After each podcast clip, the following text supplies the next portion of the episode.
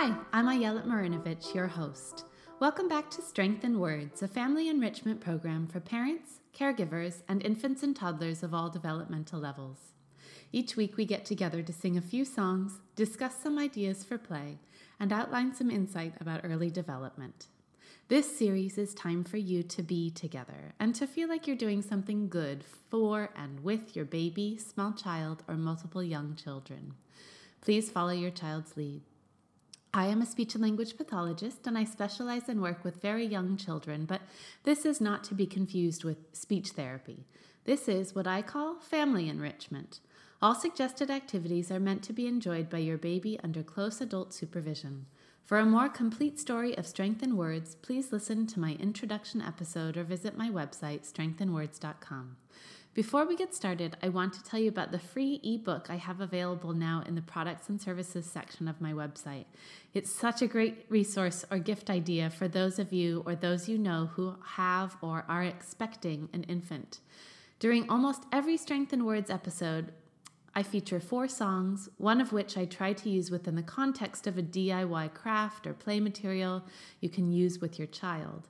The whole idea, of course, is that you don't have to be crafty to create play materials that support interaction and development. My ebook, Simple DIY Infant Activities to Promote Development, puts it together for you so you can gain a better sense of how and why you might incorporate everyday and repurposed household objects into your baby's play so you can feel more confident your baby's getting what she needs with less. You can download it straight from strengthinwords.com for free, so feel free to check it out as well as my other offerings. Hello, everybody. Hello, everybody. It's nice to see you here today. Hello, everybody. Hello, everybody. It's nice to see you here. We can start by saying hello to the people who are with us. Hello to Ayelet, hello to the singers, hello, hello, hello, hello, hello to the babies, hello to the toddlers, hello, hello, hello. Hello to the children, hello to the grown-ups, hello, hello, hello, hello, hello to your friends, hello, to my friends, hello, hello, hello. Since I don't know your name, I'll help you sing the song and you can fill it in. Ready? Hello to your child's name, hello to your name, hello, hello, hello, hello, hello to everybody, hello, everybody, hello, hello, hello. Let's say hello to some of the feelings we might feel and those feelings throughout the day because sometimes we just want to recognize that we, we feel certain emotions, right? Hello to happiness, hello to sadness, hello, hello, hello, hello, hello to anger, hello to frustration, hello, hello, hello. One last time, hello, everybody, hello, everybody. It's nice to see you here today. Hello, everybody, hello, everybody. It's nice to see you here. Self regulation. Most of us has heard the term, but what does it really mean? We know it has to do with emotions, how we respond to situations, and whether we have the tools in place to do so effectively. Most of us struggle with it to some degree, let's face it, especially when challenged by sleep deprivation or by a grumpy toddler. But something for all parents and caregivers of young children to remember is that all infants and toddlers struggle with it. I want to speak specifically about the emotional component of self regulation or emotional regulation.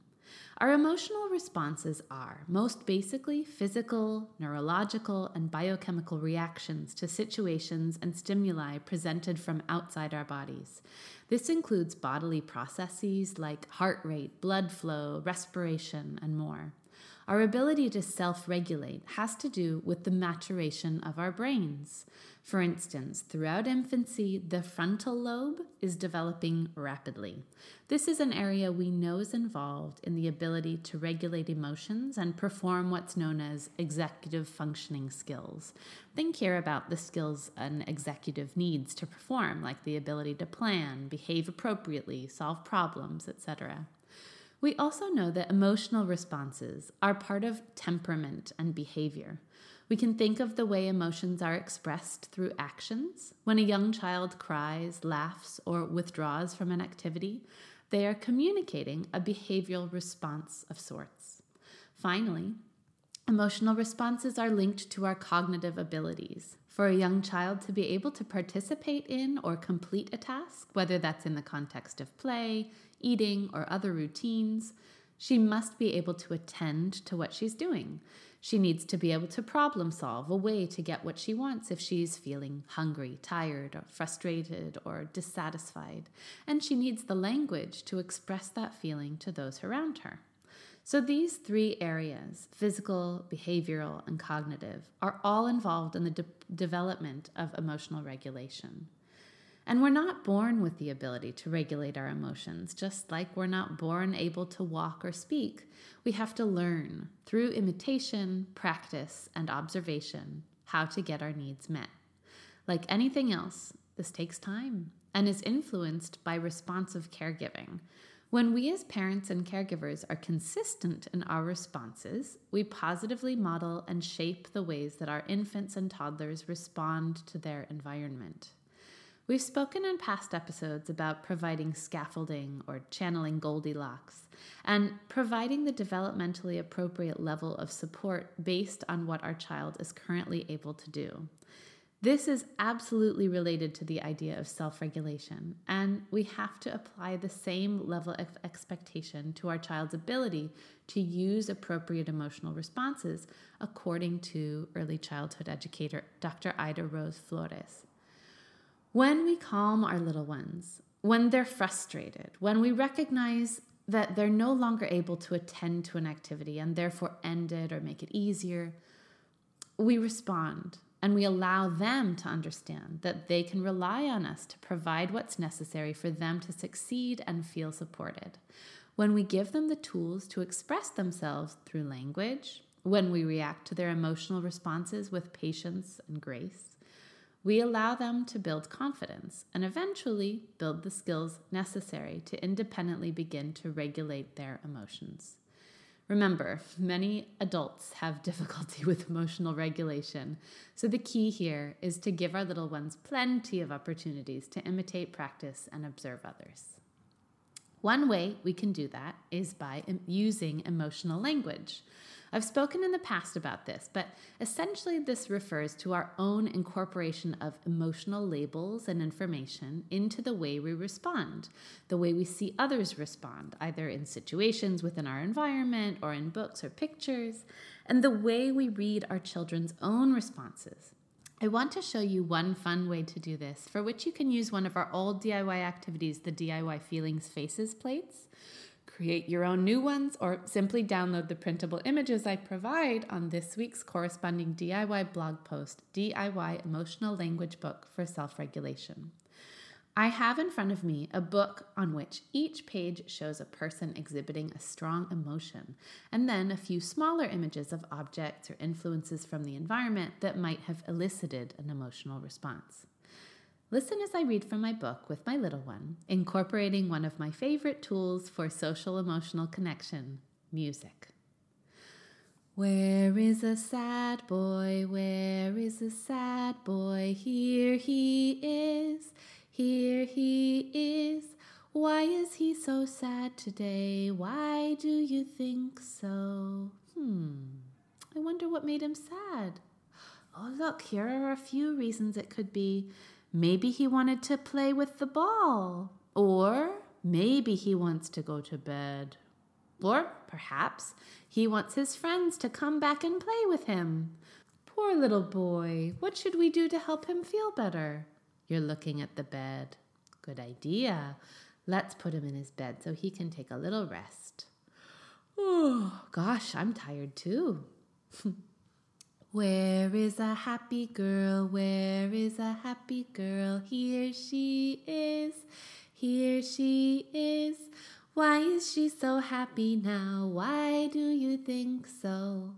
Oh, look at that nice smile. She looks so happy. I wonder why she feels so happy. Do you think it's because she's outside in the sun? Hmm. Is it because her mommy's home? Oh, look, maybe she found her favorite toy car. Hmm, I like how you're looking at all three of them. Ah, oh, you touched the picture of the mommy. Should we look at a picture of your mommy? She's going to be home from work really soon. I've presented three options at a time, but you can always hide or remove one from view if you think your little one would do better with only two choices. Now, an infant and even a toddler will have trouble taking another person's perspective and imagining that he might be feeling a certain way. What this activity is meant to be used for is simply the practice of association, discussion of emotional words, and learning the practice of making inferences. When we model these kinds of behaviors, we encourage imitation. We give them practice with the vocabulary of emotions, and we encourage their powers of observation. I want to mention that this activity also inherently addresses empathy, another aspect of social emotional development, and the development of theory of mind, having largely to do with perspective taking, which we spoke about in our episode, A Theory of the Mind. Lastly, don't forget to look for signals that your little one might be trying to communicate to you about herself through these visual images, like I modeled in the second example. Children often learn to use visuals in their environment to express their desires, needs, thoughts, or opinions. It can be easy to assume that when a child points at a picture, they're asking us to label it, but there are so many other reasons we can assume they want to communicate, and often it has to do with their own personal experience with the item. Great. Before we continue our discussion of emotional regulation, I want to sing another song, one that I find to be a really useful one to pair with movement to either heighten the mood, to stimulate, or to create a slow lullaby to calm and decrease the stimulation. Skip, skip, skip to my loo, skip, skip, skip to my loo, skip, skip, skip to my loo, skip to my loo, my darling. Laugh, laugh, laughing with my baby, laugh laugh, laugh with my baby, laugh, laugh, laugh with my baby, laugh with my baby, my darling. Sway, sway, sway with my sweet girl, sway, sway, sway with my sweet girl, sway, sway. Sway with my sweet girl, sway with my sweet girl, my darling. Sleep, sleep, sleep with my sweet boy, sleep, sleep. Sleep with my sweet boy, sleep, sleep. Sleep with my sweet boy, sleep with my sweet boy, my darling. Ah, so we spoke a lot about what emotional regulation is, but what are some of the ways that we can support its development in our young children?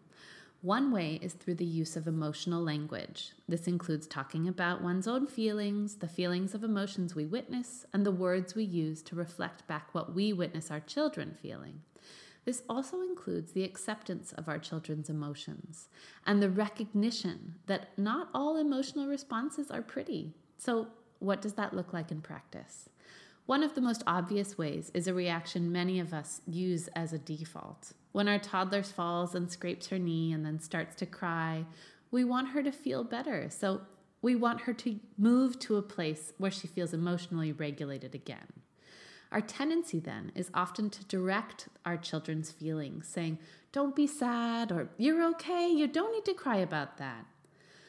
When we think about what we're actually communicating with that response, we're actually discouraging them to recognize how they feel. And we're telling them that these responses are the wrong way to feel.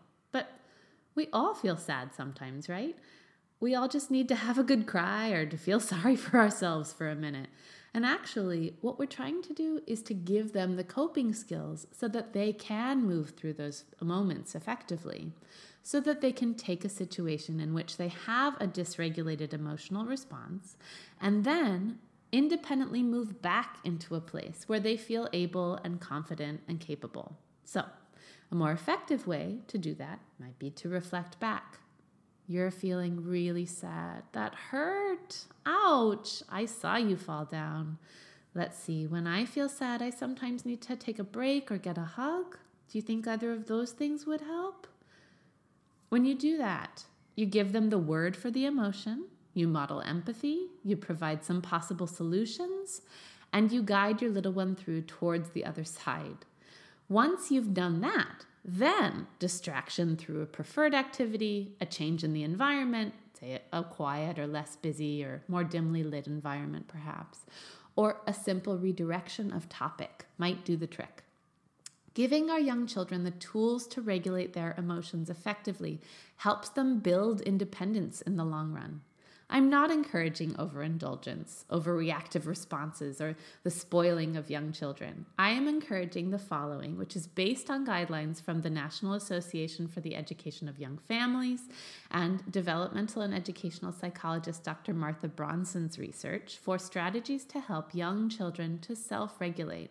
I'll provide the link for the article in this week's podcast episode page on my website. So, the first thing is observe your infant and toddler closely, looking for cues to, that tell you how they're feeling. Respond to your young child and make attempts to be interactive and attentive to signals in your little one's routine that help her make sense of routines and transitions. Provide structure and predictability. Arrange developmentally appropriate environments so young children can access appropriate play materials as independently as possible. Define age appropriate limits, helping your little one to feel safe by providing the rules for engagement and the understanding of what's expected. And show empathy and caring, allowing your little one to feel confident that you understand what it is she's trying to express and that you are there to support her so that she can, in time, better handle those big feelings on her own. What's perhaps most important, and something we can apply to nearly all aspects of infant and toddler learning, is that these kinds of emotional and social responses and cognitive skills take time to develop and often require heavy lifting from us in order to effectively support our children towards independence. Thanks for being here. See you later. What will you do the rest of your day? Goodbye to the babies. Goodbye to the toddlers. Goodbye, bigger kids. Goodbye, all the siblings. Goodbye to the grown ups. Goodbye to the singers. Goodbye, I yell it. Goodbye to this music. We laughed and we played, we're getting very clever. This is what counts, being here together. Thanks so much, everyone. For instructions to create and ideas for how to use your very own DIY emotional language book for self regulation, you can head over to my website, strengthinwords.com. You can find us on iTunes and Stitcher, as well as straight from the website. If you enjoyed this episode, please do subscribe, rate, and review on any and all of those forums. If you feel inclined to support what we're doing here at Strength in Words, you can do so by visiting my website and clicking on the link to either make a one time donation or by becoming a patron of Strength in Words on Patreon. I'll be here again next week.